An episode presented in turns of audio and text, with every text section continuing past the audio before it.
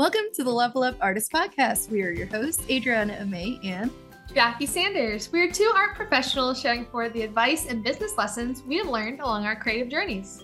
We talk to artists, leaders, and art professionals to demystify the creative process and discover new ways to succeed as a career minded artist.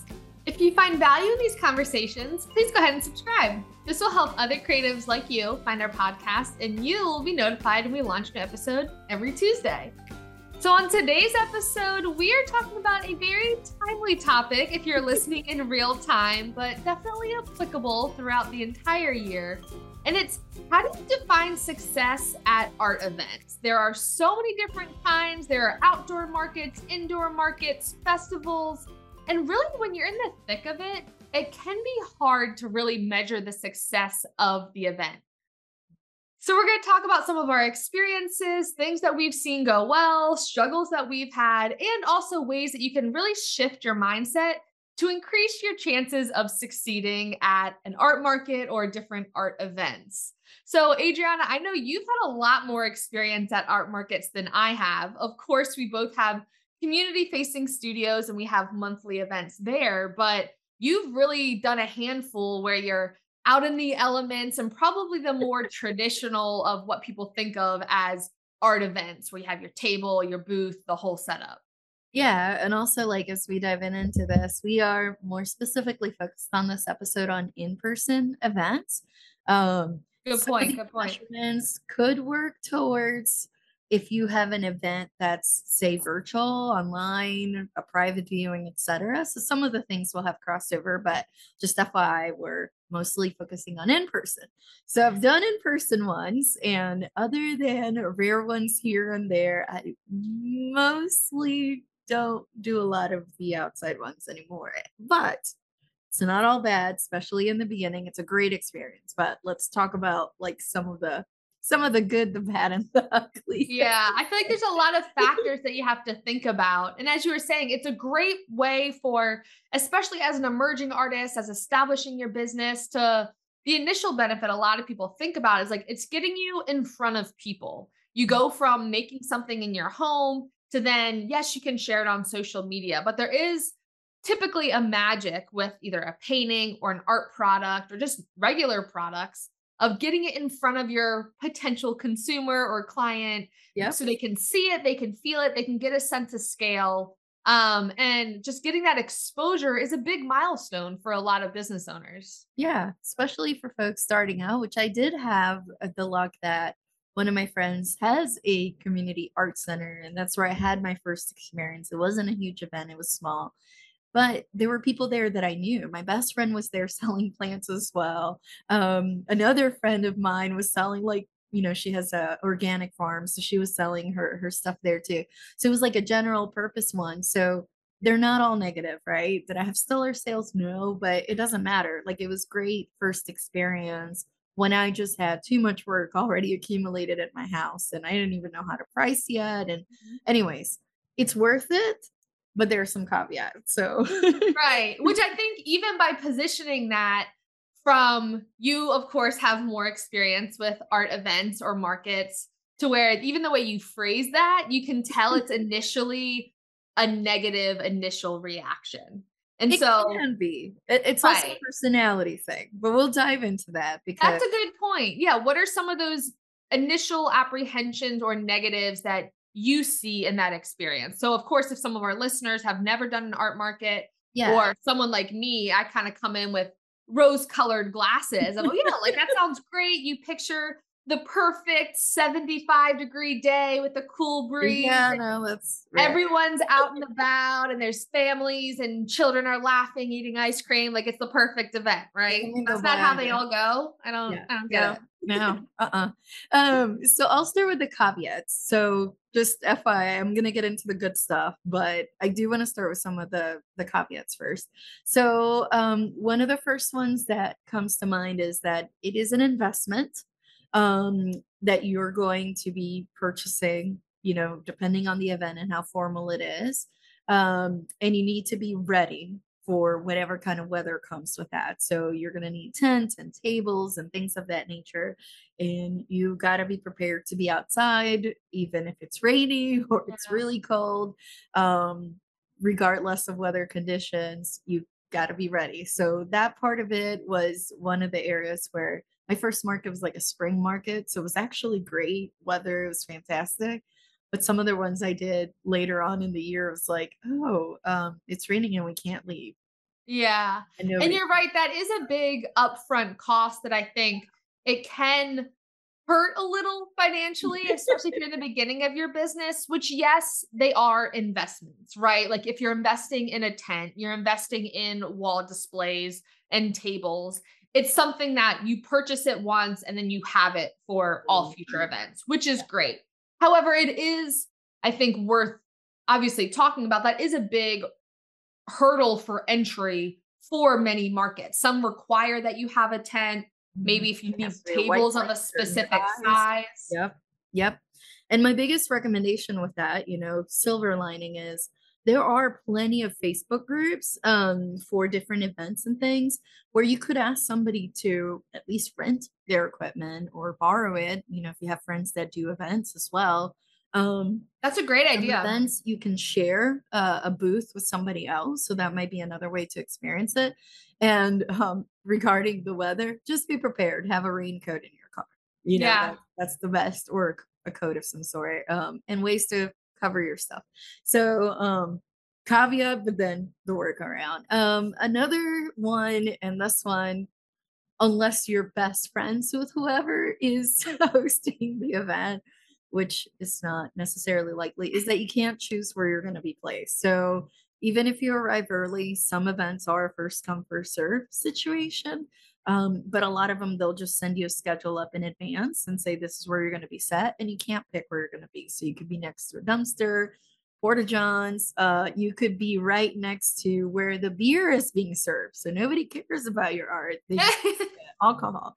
or Um, they're just standing in the long line staring at it. It could be a perk. It could be a Maybe, but their eyes are on the goal usually, or, or maybe there's like a cute puppy next door, you know, kind of like somebody selling dog treats, and you know, it's cute, but it's not necessarily conductive to you know conversations, and the smells can definitely be a little off-putting. So there, there's some that one, you know, I guess the best thing you can do is like, especially if you're coming back to the event, um, is establishing that relationship with the folks that run the event and be like, hey, um, last year was next to the dumpster. Anyway, you can put me somewhere a little bit more favorable this year. right. Nicely. But so there is some hope, but the first time, well, Yeah. get But of course, those are all factors that there are risks, which we do want to acknowledge up front. But art events are also super awesome Yes, are. for getting that in person interaction. I feel like it's almost a rite of passage for, and we're talking so far about predominantly outdoor market type events. There are several um, indoor options, whether at breweries or convention centers, you can set up a table and they sometimes are more of a you just bring your pieces and they have tables already set up they have a set booth size set for you um, they may have a entry cost of course or application fees which is more money up front but it's a more controlled environment um, but any of these events especially as we're going into the holiday season are very popular and are just a great way to get in front of those potential customers that you want to interact with more consistently. Um, plus, if they bring their friends and family, it's just more and more of your potential target collectors, which is awesome.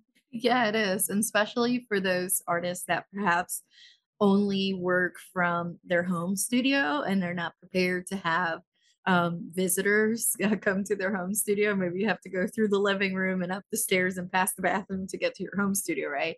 Yeah. Um, then this is a great way for you to have, you know, visitors come and see you in person in an outside public environment. Um, so I think that's that's a good one that you pointed out. Um, I feel like another great benefit of doing art events is learning how to succinctly describe what you do, like be able to articulate what your work is about.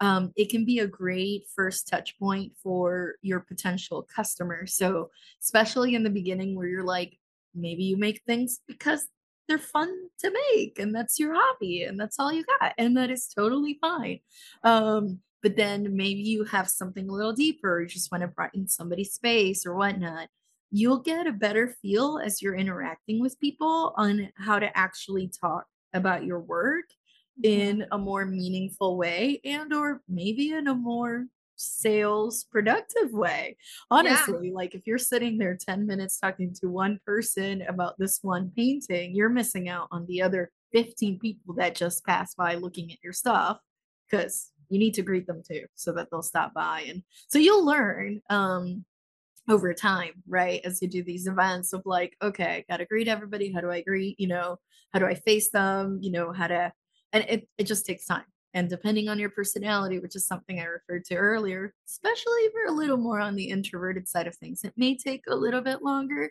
but you'll also benefit from being around other artists and hearing how they do it. Mm-hmm. And there's nothing wrong with being like, oh, I like how this person greeted. I'm going to iterate, don't copy, always iterate. Going to make my own version of that and adapt it and see how it works. And you get to test it out. So I don't know. I think it's great. Yeah, I think that experimentation is, at least from my experience with events, probably the most beneficial thing, um, which we'll go into shortly of different ways you can define success at these events. Um, but the also the other great thing is yes, there are upfront costs in terms of investments to your display or maybe booth fees and application fees. But you do have that wiggle room of you don't necessarily have to have your website fully completed yet. You don't have to be taking product photos of every single piece and have them listed on your website shop because it's different than if someone finds you online and they want to have an interaction with you that's entirely online. You have to have your online foundation built, right? But if it's in person, you can kind of get away with, at least for a while, of doing just entering the dollar amount of what the piece you're charging for into your Square reader, or if you are doing cash, however you're charging them, exchanging money, um, you can manually put everything in. So it does take a lot of that like admin upfront work down, especially if you feel like you're maybe still trying to find your style. If you're still trying to figure out, do I want to go in this direction or that direction, and you haven't built your full website yet, full artist statement. You can kind of use these as a way to learn about yourself, learn about your process, um, and get that customer feedback while hopefully making a few sales along the way. Which, yeah. yeah. No, and there there is a another thing I just thought about while you said that. Um, of if you don't have your style yet, this is a great way to kind of start figuring out what kind of customer you want to have and what kind of niche you want to go after. Although, depending what stage you're in, you don't have to do this right away. Um, but there is one thing that I do have to caution y'all about if you haven't faced this yet. There may be something that sells really well that's not necessarily the green light to make more of exactly the same. Mm-hmm. Because every event is different, and you may have an event where, like in my case, I make abstracts and botanicals. So, some event Botanicals, I mean, I can't keep them in stock. They're just flying. And there are events where it's the abstracts, or it might be little things, or it might be bigger pieces, or like it varies. So do know that one or just a few events is not enough to really change what kind of creative output is coming out of your studio. That's not enough data, so to speak. It takes a while to realize what is actually selling consistently throughout your different events and also it still needs to line up with what you like to do so if it's something you're looking to retire stop bringing it even if it sells well because then you're just well might as well have a desk job at that point you know you're going to be working on stuff that you're not a big fan of but it is a good way to get feedback you know from folks and just try to see like what's selling, what kind of comments are people are saying about it. You know, obviously grain of salt, people grain of salt. Uh, the kind of comments you'll hear, they're mostly positive. So don't don't let the negative ones stick with you. But um mostly positive, mostly great. But yes, careful with the whole like what sells is what should be created in volume next time because that's actually going to change with every market and the type of people that go. It changes. yeah, and I think that's a great point in terms of um, bringing us into the main part of our topic today of how do you define success at an art event? And I think this is typically a topic that people um, kind of assume at surface level is one thing. But as artists who have experience with in person events or art markets, you slowly learn that there are kind of these hidden gems of value that above just the surface level, how you may think you would define success. Um, because as you talked about in the beginning, there are some markets that do amazing and you feel like I'm on top of the world. This is the best day ever. You have that high, and it's the feeling that everyone wants going into an event. But there's also those other days where maybe the weather's not great, there's not good foot traffic, or maybe there is, but you feel like you haven't made any sales. You're like, why am I here? This was a waste of time. And whether it's indoor or outdoor, I always go into events like that of thinking, okay, well, the second I have that feeling of what am I doing here? Like, is this a waste of time? Instantly trying to ask myself and switch that conversation of how can I still make this time worth it? And that's what spurred today's conversation of really looking at events and how we see defining success can really go down into three different categories. You can look at the revenue from the event, the relationships built at the event, and realizations that you've had. Um, so let's go ahead and dive into the first one, which is typically how most people would define success on a very surface level of an event is with the revenue that you make. You mean the monies? Give me that money. And you're like, I didn't make any sales. This was a waste of time, which is one factor, but it's it's just one factor and it's tough because depending on how much you spent um, it's not just your time there that you didn't necessarily in a way get paid for right it's also depends how much the event costs so some events are either free or really cheap to participate in like 25 bucks to have your booth um, so that's great especially if you're starting out but there are others that are 300 700 1200 dollars for just a weekend what yeah. um so it might be rough if you feel like you're in the red, but there are several numbers even within that that you need to consider. So the first one I think a lot of people right off the bat we'll think about because it's easy. It's how much did you make that day? Right? So what was your what was your take home?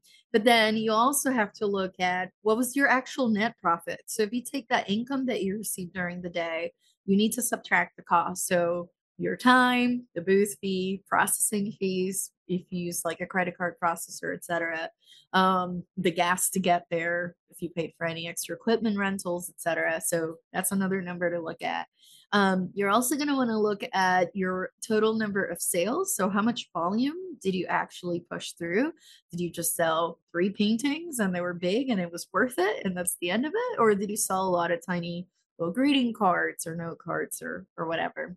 And then um, another number to look at, which I think this one to me is a little bit more important sometimes, uh, if your net profit, especially if it wasn't that great, is number of new collectors, mostly because maybe they didn't buy a lot maybe they only bought something small but a lot a lot of times that's just their first purchase hopefully you added them to your newsletter which we'll get to that. Um, but essentially, hopefully, they'll come back and buy something else. Uh, hopefully, you know, with more money tied to it, um, and or can support you along your journey. And you know, who else? What else comes out of that? But um, yeah, it's not just like how much I only make two hundred dollars today. I'm in the negative or whatever. There's there's a few other things to look at revenue wise. Yeah, and I think especially as you touched on earlier too, looking at that revenue of breaking it down into those different types of numbers, that doesn't necessarily mean you have to take immediate action in reaction to those numbers. If you said, oh, well, I sold 50% of my sales were in note card or greeting cards, then I need to make 500 more greeting oh, cards. No. Which, if you want to, that is great. But if more so, it's just so you can make informed decisions mm-hmm. as a business owner. And it may be, well, yeah, because this market was two weeks before Christmas. So everyone was thinking about the holidays. if you have that same number of note cards in January, the product might not sell as well. Mm. Or vice of like it, there's so many different factors of the market location, who shows up to the market, and like as you were saying earlier, why something sells over something else. You mm-hmm. can't always decide that based off of an isolated event. So our suggestion is typically if you are going to be doing markets, go to multiple and you can have slight iterations from market to market or event to event. But for those large decisions as a business, give yourself time to gather that data. And so you can see, okay, over the year or over the last six months, what are those trends? Not what's one weekend. Yeah. Um, there's a, a quick one. Sorry, I'm going to make a quick parenthesis before we move on to the next one.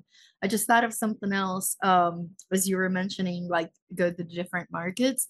It's also go in advance, actually. So yeah. if you can, especially if they don't have an entrance fee, which most of them don't as a consumer, go see them and go talk to the folks at those events and be like, hey, what price point sells well? Because some markets they'll tell you anything under 50 bucks. Anything above that forget about it. Like have a few but it's not going to sell well or whatnot because that will help inform your goals regarding revenue and what kind of inventory you should take and what kind of revenue you can expect. So there we go. All right. Right. Moving on. no, I think that's a good point because like not every piece should be brought to every art event. You have to mm-hmm. know the clients going there. And that's not saying that okay, if the pieces you bring are a hundred dollars and less, and someone asks, "Hey, I need a six foot painting for in my living room," is that something you can do? It's not like obviously saying that you can. Maybe you have picture images to show other breadth of your work if they want to ask about it. Um, but there are other ways to show your range as an artist, but not taking up that precious table space or that table like that wall space when you know odds are this six foot painting is not going to sell at this market. It may sell at a more fine art event. Yep. That it doesn't make sense to bring $25 pieces. That is like you that's where you bring the several hundred or even thousand dollar pieces. Yep. Um, so it's really just doing that research, but gathering the data in terms of the revenue yep. um, for those events is great as a business owner. Um, and that's typically the obvious one, as we mentioned. But other things that you can really think about both before the event and while at the event, if for whatever reason you just get that energy and that vibe like today is not going to be that big winning sales day. I'm not going to make XYZ numbers. There are other wins that you can have at the event. Um, and I always think about relationships. Um, but not just, oh, I had great conversations and that's it of is there still something tangible that you can leave that event or that amount of time with that will set your future self up for success um, so of course having quality conversations maybe conversations that are alluding to potential opportunities in the future mm-hmm. are amazing and definitely worth taking note of but did you get people to sign up to your newsletter Oh. That's future consistent um, communication that you can build that relationship off of. People that connected with you on social media, um, maybe networking contact exchanges with other people that have booths there or people that visited. So maybe exchange emails. Those are things that are very tangible assets, which you, it's hard thinking of your like relationship building as like a business asset, but that's what it is. It's a contact, it's a potential opportunity, it's a planted seed with a potential future collector. But by getting their email address and putting them on your newsletter, you're then turning that 30 second interaction that you had at the art booth four months ago into an ongoing relationship because they receive your monthly newsletter. And then maybe they hear about another art event that you're doing. They show up to see you because now they've gotten to know you. They're kind of familiar with you. And maybe they purchase at the next event, or maybe they purchase through your online shop. But again, it's turning that 30 second interaction or five minute conversation into a future opportunity, which yeah. is so, so cool. I know. And I have a good example of this actually at a market that I had where the market, it was freezing cold. There wasn't a lot going on. Foot traffic was a little lacking, which is fine. but there was this uh, young couple that came by with their uh, little ones, and the little ones were rowdy. I mean, they were just running around. They were super cute. Um, but they got my card, but apparently they lost the card. But I did get to sign them up on the newsletter, and they couldn't remember how to find me. But once they got the newsletter, they're like, ah, it, you, we wanted to buy some stuff for me. Well, we couldn't that day. Plus, the kids were running around. So they actually ended up reaching out later and she bought four paintings. Thank you very Amazing. much. Yes, she drove like over an hour to come get them too, like afterwards. Like it was great. Like they were just there to visit family. So she made the arrangement later and everything else. But it was because she got on the newsletter. And on that day, I mean, again, my revenue was like, Meh. but having that connection made it completely worth it. Yeah. came back and then made the purchase. So it wasn't on that day, but it was a as a result of that day. Because otherwise she may have never, we may have never crossed paths. So, yeah, yeah, that's amazing. And that's out. yeah, and I feel like that happens pretty frequently with our studios having we have monthly first friday events mm-hmm. and so i've had that happen a lot which is so it's the best feeling because it feels like it's coming out of nowhere right you get the email one day and someone just wants to buy a piece out of mm-hmm. nowhere or multiple pieces or commission you but it really is because of that previous intentional time and so it does take time and momentum to build that um, but it's by planting that seed that you're setting your future self up for success.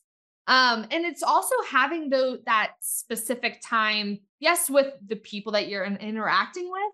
Um, but another way to also shift your experience is potentially having some realizations um, that you may not have had prior as a business owner.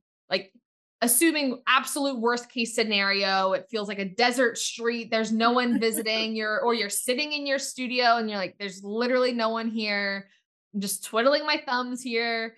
Um you do have that opportunity to say okay how can i rethink my booth setup maybe you have art prints in the back left corner normally what happens if i put them up front does that interact the the traffic in my booth what happens if I put this signage eye level versus down low?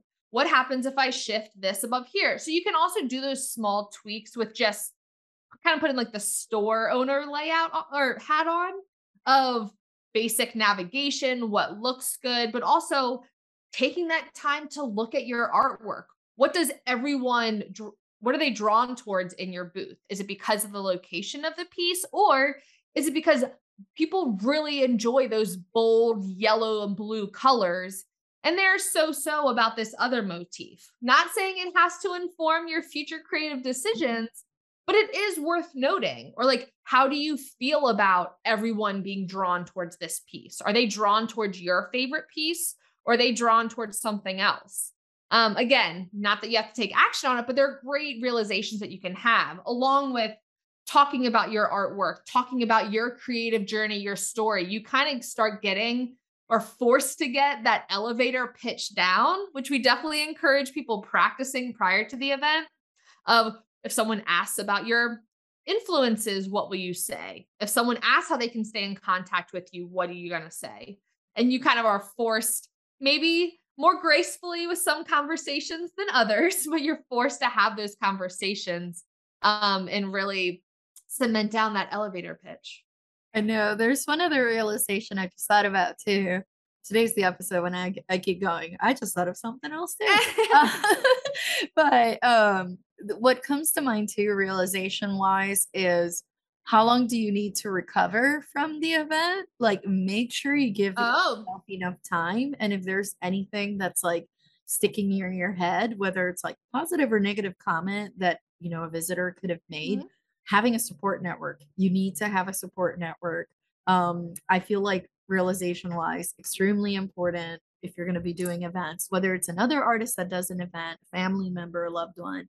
Um, I think that would be really helpful to be like, okay, number one, I need a break because it can be socially draining, especially for the introverts. Thank you very much. Yeah. Um, but number two, and physically draining, but then also like the whole talking it through with somebody else where you can say, how do you think the setup was? Did you see anything? especially if they come and give you a potty break relief, right? Which hopefully you have that too.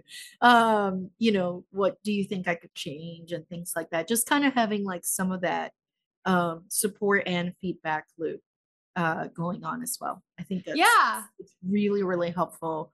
Um, so that you're not just stuck in your brain of like that went great or that went terrible. You can have, you know, additional um feedback to kind of help balance that out.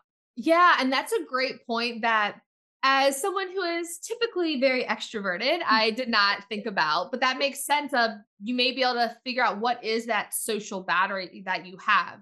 Of okay, realistically, if it's an event for two hours, you're good. You don't necessarily have to plan snacks, you don't have to plan a bathroom break, you don't have to plan a social 15 minute break. But if it's a seven hour market, you may be like, okay, I need someone there two hours in and I need someone there four hours in to give me a 30 minute break. Yeah. Who is that person going to be? Do you have to train them on how to use like your card reader or do you want an assistant there the whole time? So you have that support system that you can talk to while it's like that awkward small talk when someone's looking at your stuff and you don't know like do I talk to them? Do I give them space? How much do I talk to them? Which is a common dance that we all face. Even the most extroverted experts feel awkward at times. You're like, do I talk to them? Do I not? Am I going to like kill the sale by not saying anything? Or am I like disturbing their peace? I don't know. Which is all part of the experience. yeah, it's tough. And I feel like, uh, you know, bringing it back to was the event successful or not? I feel like if you're taking those things into consideration, one measure of success is you're not absolutely drained, tired, and like really like upset about the event. You're just like, that was actually fine. Like, Yeah. regardless of where the sales were, but you're like, that was that was good. I met some people, I made some sales. I had snacks when I needed to because nobody needs a hangry person in a booth. Thank you very Yeah. much.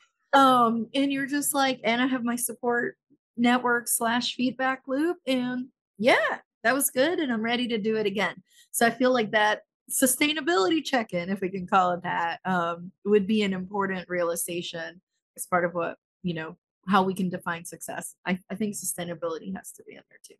Yeah. And so when it comes to all these different factors, um, of course, with any event that you do, it's always good to have goals prior to the event. Even if your very first one, you're like, well, I don't know what my revenue goal should be. I don't know what my number of newsletter sign up goal should be. Try to do your best to guess. And then that way, you know, wow, I overestimated by a lot, or wow, I totally underestimated, which I feel like is typically the case for events. but set those revenue goals, set the relationship goals, set those maybe realization goals. What are you going to experiment with at your event booth setup? Um, and consciously look at, okay, this is what my goal is prior. And then at the event, you can be thinking about those things as you have conversations. If you go into an event saying, I want to have 50 new people on my newsletter, that can help curate the conversation that you have with people. Like that's your ultimate goal of the event is to get people on your newsletter. And that can like basically instigate, oh, you have great conversation. Before moving to the next person, remind them of your newsletter sign up list. They might do it, they might not, but at least then you have a goal that you can work towards. And even if you're at the event, maybe one of these three goes super well, maybe two do, but you really are able to then gauge success of the event, as you said, Adriana, of like by taking the emotion out of it, which emotional validation is definitely a good level of success for some. But you can also then shift your energy if one of those three things, revenue, relationships, or realizations, is not going well you can then say, okay, let me focus on this other one instead and still focus on at least having one of them be the win. Yeah. And then when it's fresh, you know, the emotional part might still be a part of it, especially if it didn't go the way you hope. But I think it's extremely important to always do a look back, reevaluation to figure out, you know, what you may need to tweak. Like if it's your first one, that's just 1.0. You're going to keep going, right? Like don't gauge it by the one. Even if you've been doing markets, maybe it's the first time you do that specific market or that specific location or that specific time of the year. Um, it, it takes time to tweak that. So you can think about different things like what went well, Like, no matter if it tanked, you need to think about what went well. There's going to be at least one thing, I promise. And um, is there anything that can be improved for next time? Is there anything you had you wished you had done prior to the event to be more prepared? Because honestly, a lot of that stress level that you're going to feel, especially at the beginning, has to do with how well prepared you were in advance. Mm-hmm. So perhaps it's a packing list. Perhaps you think of like, ooh, I could have used a QR code for email signups instead of a sheet. Um, or maybe the card, the business cards needed to be spread out a little bit more because there was a bottleneck do I need to upgrade my payment methods instead of inserting the card they can just tap, right? right? Um, and any other tools that could be helpful. Maybe you have like an emergency repair kit, like duct tape would have been nice because right. it just fell like, and I could have just, you know, tacked it up. Yes. So things of, of those, um, it's good while it's still warm in your memory. Maybe not right there and then, but I feel like it's good to kind of do that look back reevaluation and that way it'll make the next event even easier to tackle. Exactly especially when thinking about future events whether you are planning on doing art events or art markets back to back to back and that's going to be your main revenue stream which is amazing and awesome to do your research and invest in the display items that you need for those events or maybe you're going to do two and three throughout the year when it's convenient or when you feel like it or when the opportunity lends itself. But either way, having that post show evaluation is super helpful because it kind of takes the rose colored glasses off of the event and typically puts the experience into pretty black and white um, data, numbers, experiences that you document. Or if in hindsight you say, oh, I thought that event was terrible, but realistically, I got this many number newsletter signups. I was able to grow my marketing efforts by this much. It actually led to this opportunity two months later. So even though it was raining, it was actually worth it. And that's the kind of stuff, whether it's good first impression or bad first impression right after the event, it's always good to document how it went and then also what your action plan is after the event and for the next one coming up. Yeah. And as we wrap this up, one last reminder. Sorry, I mentioned this before, but I got to mention it again. You need to go to the events, especially in advance if you can. Take notes, talk to other creatives. Maybe an outdoor craft event at a farmer's market is not your jam, and that is okay. Maybe it's an indoor one.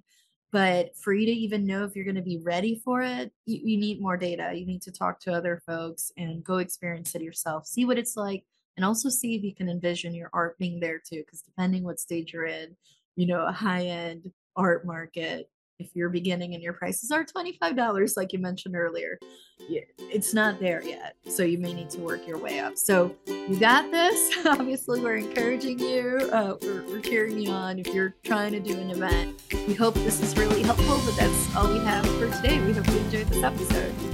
As always vlogs will be linked in today's show notes where you can find episode notes resources and links to all of our other podcast episodes if you want to stay connected with us in between episodes, share what we have learned. You can follow us on social media. I'm at May Art across all platforms. And I'm at J Sanders Studio on all platforms. Or if you want to follow the podcast and share how you experienced wins with revenue, relationships, and realizations at your favorite art events, you can follow us on Level Up Artists on Instagram. Thank you so much for listening. We'll talk to you next week.